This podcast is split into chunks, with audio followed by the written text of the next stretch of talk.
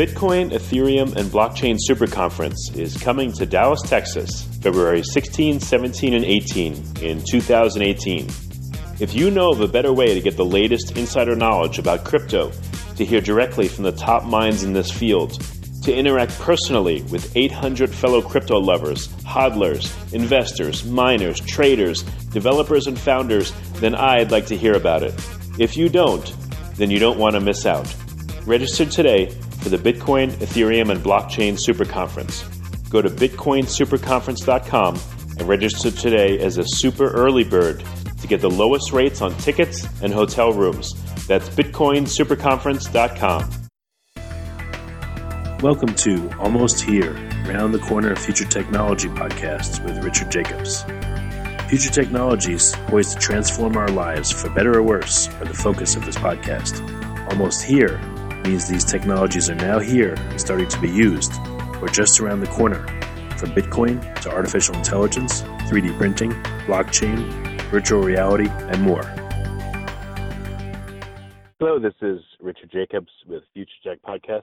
Uh, my guest today is Joseph Weinberg, uh, founder of Paycase, P-A-Y-C-A-S-E. Joe, how you doing? I'm very well, Richard. Thanks for having me. How are you? Good, good, yeah. So, uh, tell me about Paycase. What do you guys do? Yeah, so Paycase traditionally is kind of focused in the remittance space. Uh, we're probably the one of the oldest, if not the oldest, and one of the biggest Bitcoin companies here in Canada.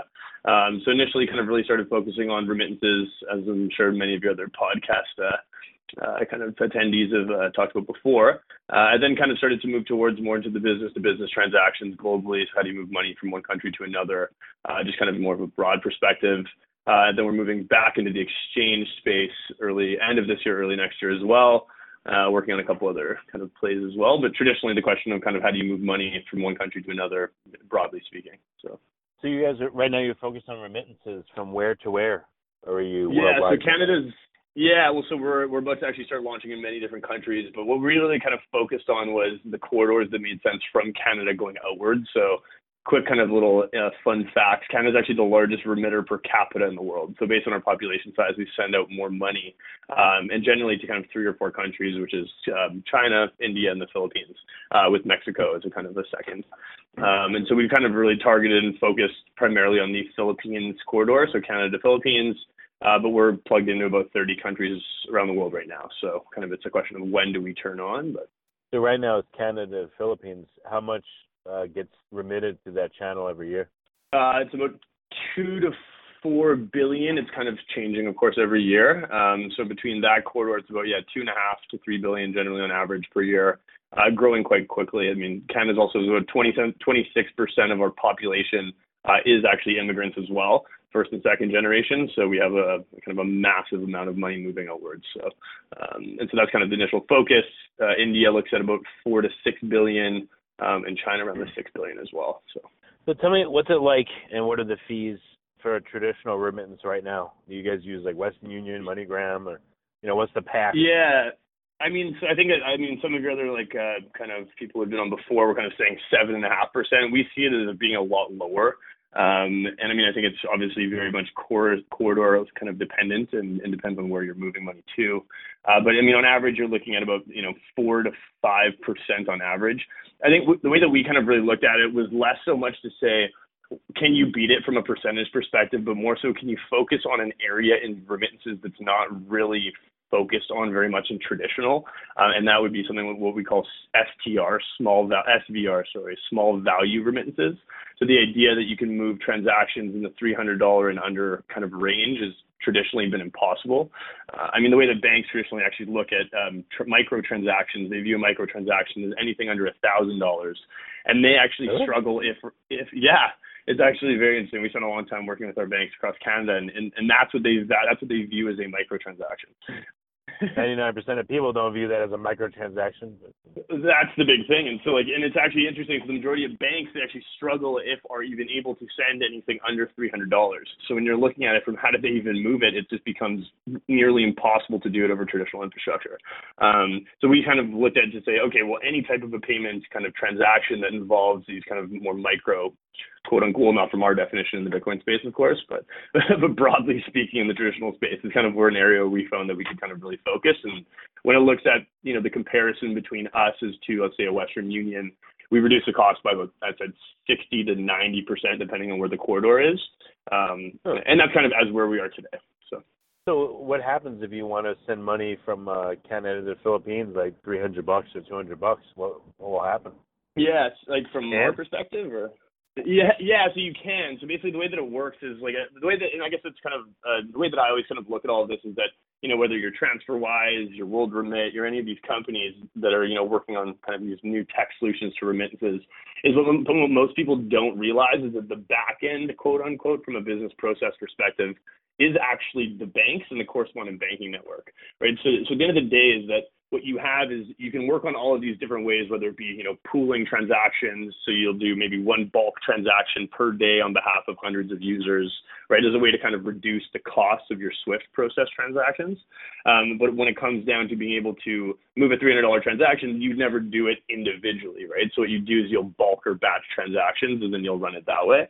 Um, and so that's kind of the way that everyone, you know, no matter how technologically, you know, savvy you are at changing your front end and kind of middleware experiences, at the end of the day, your back end is still kind of stuck with the way that the Swift network works. Um, and so that's kind of where we look at the differentiation. So it comes down to an operational cost perspective. How do you reduce the overall processes involved? And a compliance thing, which is actually the big thing that most people don't realize, is the KYC process becomes is really, really, really rigid. And and traditionally speaking, that's where a lot of your costs actually are are kind of you know kind of incoming. Um, and hmm. so and so that also becomes a really big blocker in the ability to move transactions at really low cost. Interesting. Um hmm, okay.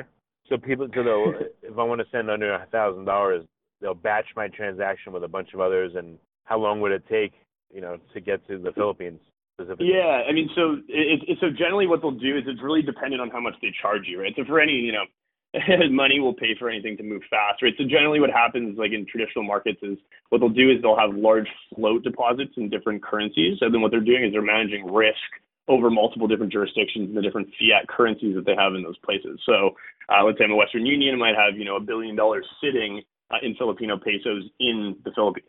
So the moment that, you know, you're kind of running this, this rebalancing kind of game as you're doing it, um, but of course, those floats then require a tremendous amount of, of, of, arbitrage. You're having to look at the risk involved in multiple currencies that are a lot more volatile in diff- different jurisdictions. So you have this impeding cost that starts to really kind of increase quite rapidly, just in an operational kind of capacity. Uh, and so the idea that we can actually reduce the floats, number one, if not eliminate them entirely in the not so distant future, just that even in and of itself starts to reduce drastically your cost of risk and the overall operation of your business. Um, so uh, it's kind of looking at it from a more infrastructure low level question as opposed to saying, oh, we can send money for free around the world. Um, so that's so how yeah what what kind of rails do you guys use to send money? Are you all in fiat? Do you use crypto? How do you do it? All crypto. So we, so uh, similar to some of your other kind of past uh, conversations on the show, uh, we are, so basically what our philosophy was back in 2013 was that the user, at least for the next kind of five to seven years, would be better off understanding and feeling the advantages of the Bitcoin network without having to kind of deal with the complexities of the currency. Uh, it is of my mind that I think that over time that actually will change, and I actually think that that's less so and will become less so the case over time, uh, just as adoption starts to kind of become a lot more mainstream. I mean, in Canada, we're already seeing a lot of our users actually you know, wanting to be able to actually interact or, you know, touch Bitcoin as an actual currency itself. Um, but I mean, I think the, the idea was for us was could we enable, you know, all of our communities here to start to move money over the Bitcoin network without having to, you know, deal with the complexities. Um, and I think that that's something that we've been very good at uh, for the last kind of couple of years. We're also working, uh, we work very closely with a company called Blockstream and Rootstock as well, and on kind of two protocol upgrades or layer two solutions as we kind of look at them um, that allow us to drastically change the I would say the topology of the network via transactions. So it allows us to speed up and actually make cheaper the cost of current existing transactions on the Bitcoin network. Um, but I mean, we yeah we we we we work with whatever liquidity depth makes the most sense, if that makes sense. so tell you know, so how does it work? So I'm sitting here and I want to send money to my grandma in the Philippines. You know, let's say I'm in Canada. Like, what are the steps and what happens to the money? Yeah, so it's very similar to, to, to most other solutions. So we have a so the other thing too it's important to note is that in Canada we put 99% of our economy are all banked. So we don't have this we don't have the sending side have with a with a big issue in terms of how do they actually get access to financial services. So basically you'll log into the application or else via an API. So we actually also integrate with a lot of companies that we'll be announcing kind of over the next quarter, uh, but large institutions, FX providers, uh, traditional kind of businesses as well. Uh, but you'll basically go through a compliance process. So you'll we do kind of real-time KYC checks and analysis to make sure that you know you are who you say you are and everything's kosher. Uh, from there, then you'll basically we'll quote you an FX rate uh, that's based on the current existing Bitcoin price on the buy side and the sell side in Canada and the jurisdiction country that you're sending to. Uh, and then from there, we basically quote the transaction, confirm the transaction, and then we use a multiple different kind of set of payment processing options to actually fund that transaction and then we uh, process a Bitcoin transaction to another country, instantly convert it on the other side, and then whatever the destination is. Uh, we also have about 25,000 delivery channels that we're working with across the Philippines right now that allow us to basically get money into the hands of people that might not be banked in that country. Um, and so it's a it's a pretty seamless experience, whether it be on mobile or desktop or, or API. So. So yeah, if I have uh, you know a thousand Canadian dollars, I go into your app, I register all that stuff, I send money to the app, and then what? It's converted to Bitcoin, or you know, how does it move over? Yeah. So you don't actually know that that's even happening. So basically, what's happening is we're actually running a Bitcoin transaction on the side. So basically, we say, okay, we're going to quote you the Bitcoin buy price and the sell price, and from that, we actually create our our um our actual Canadian dollar buy side and our Filipino currency sell side, right? So it's basically creating a foreign exchange, which actually traditionally the way that actually the the banks work is that they'll look and give you a spot rate, right, or a mid midday rate, uh, which is right. the Canadian dollar rate, and then they look to find that you know the jurisdictional currency that you're doing, like the peso, and then from there they'll basically say, okay, here's your rate in between both of these currencies, and then they'll, they'll add their spreads into it, and also add their percentage fees or or however they charge. So what we're basically doing is we're actually using the Bitcoin network as a way to create that actual price comparison as opposed to actually using the the banks or the interbank rate. Um, and so you don't actually know that that's happening. We're basically just, you know, reusing that into a Canadian dollar and a Filipino peso kind of pair, if you will. Um, and so you'll basically fund the transaction provided you confirmed it. Uh, you're not moving or touching any of the Bitcoin. We're basically dealing with the entire flow through transaction process on the back end uh, and your money just shows up in Filipino pesos and let's say your grandmother's bank account or cash outlet or, or something of the sort that she chooses. So.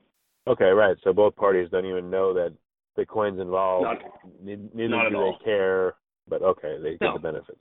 Exactly. Yeah. Right. The idea is they get it fast and they get it cheap, and it happens, and we assure the transaction goes through. So that's the important part.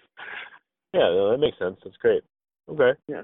Um, you said that you're going to be opening up other countries. What are some of the first other rails that you're going to be opening up or, or pathways? Yeah, so we've we've uh, like so I guess prior to actually building Paycase, I helped start two of the largest Bitcoin exchanges here in Canada, and so kind of our, our roots in the in the exchange side have always been you know pretty deep. Uh, and so the way that we actually operate is we sit on top of global exchanges pretty much everywhere around the world at this point. Um, and so India has been a major focus for us over the last kind of six months. We just uh, are just open Paycase kind of India, if you will. Uh, we're working on some very large strategic integrations across the country. So anything from wallet payment processing providers, mobile wallets, um, uh, banks, uh, telecommunications companies. We have a lot of kind of strategic inroads that'll be opening in probably the first or second quarter of 2018. Um, and so we'll be very much focused on India for the next kind of coming months. Uh, Mexico has been a big one with us as well. Um, the guys over at Bitso have been very close partners of ours for a long time. So we have a lot of kind of ability to run flow and transactions, which we're actually already starting right now. So that'll be opening in the next kind of month or two, I'd say. Um, and then we have a couple others that are yet to be announced, let's say, but but they're coming. Not not North Korea. No, I'm just kidding. No, I thought that we just, you know, kind of sidewind that one until they calm down, but I mean, it's definitely not on our radar. Yeah, only Dennis Rodman would be interested in that one. Yeah, exactly. Yeah, no, Australia is another really big market that we'll be making some announcements in probably the end of this year, early next year, across a, a multitude of different kind of products that stretch beyond remittances, actually. So. Yeah, that's what I was going to ask you next. Tell me about the um, the B two B products. What what are those going to be? Yeah, so uh, so we've been working on a, a couple of large FX players, uh, both here in Canada and around the world. Um, banks, divisions in the banks that deal directly in foreign transactions. Uh, and what we've kind of also then really hinted on is the idea that and this kind of came to us about a year ago with one of our initial partners, but was the idea that there's a lot of companies around the world that just have the same microtransactional problem as, as anyone else right? So whether traditionally, as I said, you know, even companies, the back ends of them are banks, right? And so the question is, is, and of course with that, the Swift network. And so the, the idea that you could have, let's say, for example, Uber being able to process transactions. So, you know, the idea that you have a $20 transaction on a credit card could be anywhere in the world. The ability for them to reconcile and settle those transactions at scale become incredibly complex. Um, and so we're finding a lot of really interesting use cases across very large companies here in Canada um, and actually a few in a few other countries as well um, that would enable them to actually run either internal process transactions. So the idea that you know they're sending fifty dollar, hundred dollar transactions, the ability for them to not have to batch those transactions but do those in real time is very very beneficial. Um, and then more so actually just directly on the customer transaction side. So how to you know enable a company to move money uh, in order to pay for a service for a user or something of that sort. Uh, so we're seeing a lot of really interesting use cases on that side. And then, of course, foreign exchange companies are also becoming very, very interested in can they use the rail to simply reduce their costs in microtransaction brackets. Um, so we'll have a lot of announcements coming out soon, but these are kind of the areas that we're noticing that we have a lot of strategic interest, I'd say, and a lot of success. So. So one, you know, the first one you alluded to sounds like a um, a real time merchant account, right? I guess yeah, traditionally merchants have to take transactions, wait, batch them out, and then it takes X number of days for them to get them in their account, right? Exactly. That's basically what it is. I mean, the reality is that the Bitcoin network, as it sits today, is just not able to do these things at you know at the speeds that we want. But uh, and I think that's like we we spent the last kind of three years really investing in the layer two solutions that you know that'll be coming out of the gate pretty soon as really a way to solve those types of problems. Because I mean, those are like those are the very easy kind of low hanging fruits if you can make the technology work for the problem. Um, but it really becomes that effectively correct. Yeah, and the idea is also that you you start to disintermediate the ability for payment processors to actually have to process the payment from a merchant account perspective, such that the companies can actually be in charge of their own merchant services effectively, right? Because you're effectively giving them the ability to now transact however they need to without the need to go to an intermediary. Can you go a little bit more in detail into the other services? You said um, people want to be able to do microtransactions. What what kind of microtransactions and where? From where to where? Yeah, and use cases like very very broadly, um, and so they could be anywhere. So you could be paying you know employees in different countries. Um, you could be doing transactions that deal for so we have a clothing company that's come to us right now that's you know that's actually accepting payments uh, on their online stores that basically they want the ability to have people do transactions for cheaper. Uh, Shopify uh, stores are very interesting use cases for that type of problem. But then even looking more into actually how do you settle it, like so any company that operates globally has a big problem in settlement. So coming back to the kind of the Uber model, that is a big problem for every single company that works cross jurisdictionally, right? So the idea that you have to settle transactions, I could be, let's say, in India with a Canadian Visa card, and I'm having to basically settle these transactions at a global scale becomes so enormously complex and expensive that you can reduce the cost of that by even 70%, and it changes your entire business. Um, we're seeing like a lot of use cases for very, very, very interestingly kind of out there use cases where you have people in the Maritimes, which are kind of in the the, the more um, eastern part of Canada, that are that are sailors and ship providers that have the the need to send money home either on behalf of their families or when boats are coming. Like there's all of these very, very odd and interesting kind of use cases that we're noticing. Um, but I mean, it really becomes anything. The question of like, how do you move money and can you do it fractionally? Um, that just opens up an entirely new kind of area and dimension, I think, in money and kind of the ability to move it. So, so how do companies operate like Uber that operate in all these countries? What do they have to do? Do they have to keep capital on hand in 20 different countries yeah. and all the countries? Or what's it's actually work. Well, so no. So the idea is that you're running credit card transactions everywhere, right? So basically, what you do is you have almost up sometimes up to a you know a week to a 30 day lead time on settlement. So even drivers, so the Uber drivers are actually, it takes them seven days to settle, right? So you're looking at all these different kind of people in the supply chain of a company. So whether it be uh, the Uber's headquarters or satellite offices that are all having to move money across both. You have the actual driver who actually has to be paid in all these different countries. You have um, the actual the, um, the the passenger that has to complete the actual payment, and then you have all. And then if I'm moving into different countries, which of course most people do, and they use Uber everywhere, you have like all of these layers of complexity that just become enormous, right? And so you're having to number one hold massive floats in order to actually keep up. You're having to deal with massive amounts of chargebacks and fraud as well. You're also dealing with multiple currencies because as the credit cards, let's say, are being actually processed, you're dealing with fluctuating currency rates and you're having to deal with this massive mixed match of like just you know enormously different weird technical problems um, to the point where it's costing them like it's probably i would say costing them at least 10 to 20 percent of their overall business as a whole in just being able to manage transactions at a global scale. Um, and that's a, those are all yeah, microtransactions too it costs them 10 to 20 percent you think of their of their profit you know in in in overall operating costs i'd say that that would be 10 to 20 percent of their whatever they would actually pay in operations i bet you that the transactions and their ability like their entire payment department probably cost them somewhere at least in the range of almost 10 percent of their overall it is massive because you're also dealing with risk, you're yeah. dealing with compliance, you're having to deal with all of these things that become so complex because you're dealing not just with a user, right? Your users become you know your drivers your users themselves all of these different people. Um, and then you might have tie-ins you might have different relationships partnerships like it's you know you go into uber eats that's a whole other part of the company so it's the layers just get deeper and deeper and it gets more and more complex. So it's a it's an interesting kind of equation to solve if you will. Yeah it is absolutely. And airbnb i'm sure would be much in that same kind of department as well so. Do you think bitcoin's going to be it? That'll be the rail that uh, you can yeah. everything in, or are you going to try Ethereum or other tokens? Or? Mm, no, so we've, I mean, like, so we, we, I mean, I bought, I've been in Bitcoin since uh, mid mid end of 2011. I mean, like the way that we kind of look at it is the question of what works and what is actually solving a problem. Uh, we like also sit very close to Bitcoin Core and been kind of really grateful to have you know a lot of really good technical people around us. And it just comes down to the question of what actually works and what is the problem that you're solving. Um, I was, you know, I'm based here in Toronto. You know, Anthony Di Iorio and a lot of the guys at, at uh, Ethereum have been close friends of ours. We were there when Ethereum was first founded, and I think that what you have to like the one the way that we really look at it is is what makes sense and what is a nice idea. And, and you know, one plus one has to equal two and doesn't equal six. Uh, and when you're looking at the way that the networks actually function and the way that they're supposed to function is a you cannot have infinite growth on a finite system i.e., you cannot allow the amount of data and transactions to, you know, go over over exceed what the network can actually handle from a capacity standpoint. I mean, Bitcoin has a problem in scaling money transactions, and it's literally only transactions in money.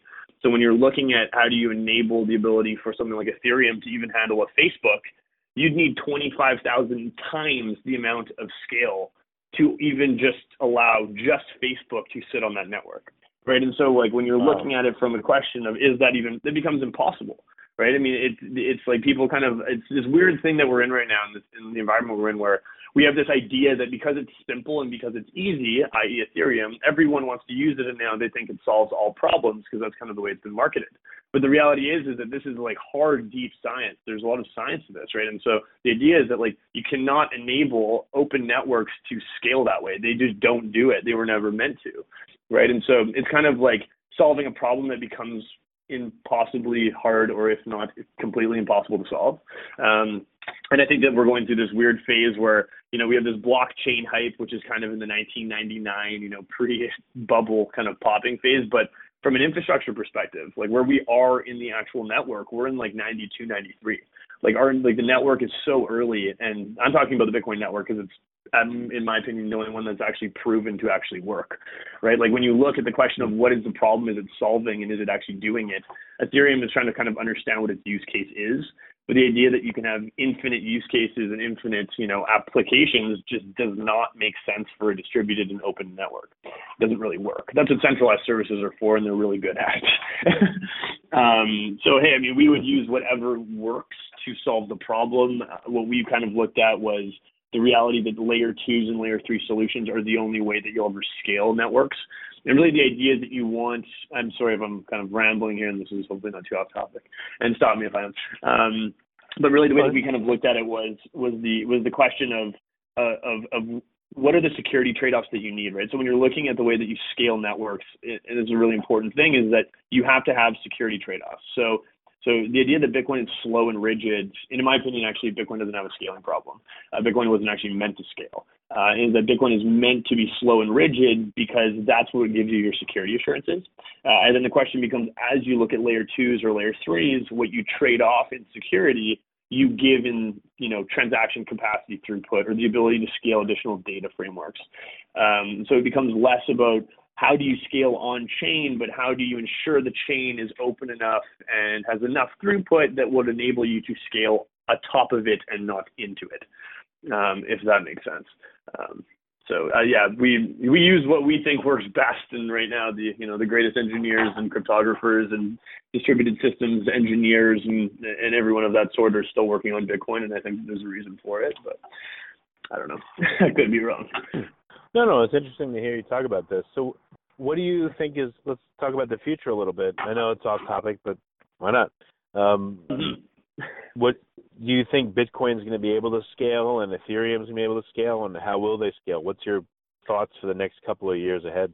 Yeah, so I think that what you'll see, I think in the next 18 to 24 months, you'll see the first billion people go onto the Bitcoin network. And I don't mean into the network, as in you don't actually scale, of course, on the network, like into it. You do not allow the, the network to scale, but the layer two solutions that are built on top of it is where you will scale. And so the question that I always ask is, whatever Ethereum's doing, like why do we need like the internet's not based off of hundreds of protocols. It's based off of one that layers, you know, seven to eight protocols on top of it. Right. And the idea that we have multiple protocols that are doing multiple things, first of all, interoperability just becomes so complex that you'll never build the next internet, no matter it just doesn't work. It becomes very, very hard. But the idea is that if you can start to look at, you know, the smart contracting environment of Ethereum and you can, you know, embed that into the Bitcoin network, where you're effectively the question becomes, why do I even need Ethereum? Right? Or why do I need all of these protocols that people are building? And so I think that what you'll see over time is that Bitcoin will continue to do what it's doing, but your ability to scale all of these different additions into the network will become and are actually becoming faster and faster to actually create and produce such that you have the ability to extend all of these value systems that are being built on top of you know all these disparate protocols will start to align over to one chain. Um, really Bitcoin becomes kind of like the you know you know the bedrock, and then you build your buildings on top of it. Um, and, and, that really just becomes from the. I mean, I think that Ethereum will have its position. I think everything, by the way, just goes to a thousand because markets don't necessarily work off of logic. That's one thing. Um, and I think that they all will find their place. But I think that you have a massive problem when you're scaling Ethereum. And I think that if you're looking at things like proof of stake, and, I think it's also really, really important for people to understand and kind of, you know, everyone's, you know, needs to. I think it's we're going to have to go through a sobering up phase here, but but but I think that there's a reason why you look at things like proof of stake um, and these scaling solutions that everyone's kind of proposing, and that Ethereum is going through. Actually, I think today, if I'm not mistaken, they're actually they're they're they're hard forking, I believe today uh, or going through an upgrade.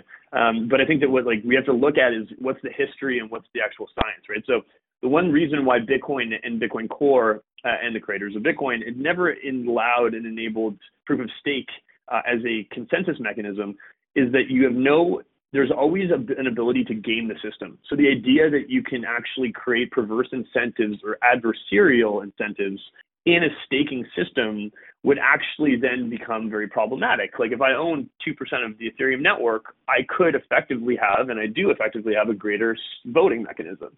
So when it comes down to creating an insured decentralized network, proof of work is there for a very good reason. It ensures that we have the ability to not have people gamifying the system. Um, and I think that over time, you know, as these things start to get bigger and bigger and bigger, and we're seeing this in Bitcoin already, is that the adversaries that you have and the things and people and institutions that come in to try to, you know, threaten that network or take control, these things become ever more and more important in ensuring the actual stability of them, right? If you can game the system, I can guarantee you that government agencies around the world will and probably already are, or maybe already are, um, trying to ensure that they can have control right? And so when you, have to understand that control is a very, very important thing that everyone wants, right? And so your your ability to scale and the success of all of these protocols, it's in the inability for people to take control and to ensure that the rules and enforcement are being created. Because with that, we can then build really interesting things on top of them. I'm sure that was a big ramble, but hopefully that made sense. no, I like to hear these thoughts. I mean, it's you know you don't you don't get them from people very often, so yeah. Okay it's good well, that we speak well, out. I think that's yeah. yeah. No, you have to. You have to. And you're close to Core and Bitcoin Core, and I know they have their particular philosophy, and other people have theirs. So it's uh, you know it's good to hear this stuff. Yeah, yeah, it is. It's good. I mean, yes, like we're we're actually working on a on a on a protocol right now uh, that that sits. It's it's a distributed solution and not a decentralized one, uh, but kind of taking those same premises of how do you actually build identity by way of creditability or reputation. Uh, and so it's a network we'll be announcing in the next couple of weeks. Um, but it really kind of takes on that same concept of how do you look at layer two solutions with scale kind of identity services around the world. Uh, but that's kind of the yeah that's kind of always been our viewpoint at least. All right, so yeah, let's let's wrap. Um, how can people find out more about Paycase and uh, you know talk to you guys and get involved?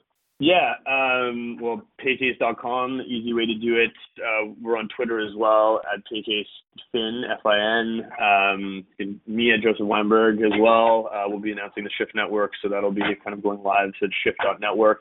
Variety of other ways, LinkedIn, you name it. We're always around. So. Okay. Well, very good. Well, Joe, I appreciate you coming on the podcast. Yeah, great talking to you and talk soon. The Bitcoin, Ethereum, and Blockchain Super Conference is coming to Dallas, Texas, February 16, 17, and 18 in 2018. If you know of a better way to get the latest insider knowledge about crypto, to hear directly from the top minds in this field, to interact personally with 800 fellow crypto lovers, hodlers, investors, miners, traders, developers, and founders, then I'd like to hear about it. If you don't, then you don't want to miss out. Register today for the Bitcoin, Ethereum, and Blockchain Super Conference. Go to bitcoinsuperconference.com and register today as a super early bird to get the lowest rates on tickets and hotel rooms. That's bitcoinsuperconference.com. You have been listening to Almost Here, Around the Corner Future Technology podcast with Richard Jacobs. Subscribe to this podcast, post a review to discover more future technologies that are poised to transform our lives for better or worse, such as Bitcoin, artificial intelligence, 3D printing, blockchain, virtual reality, and more.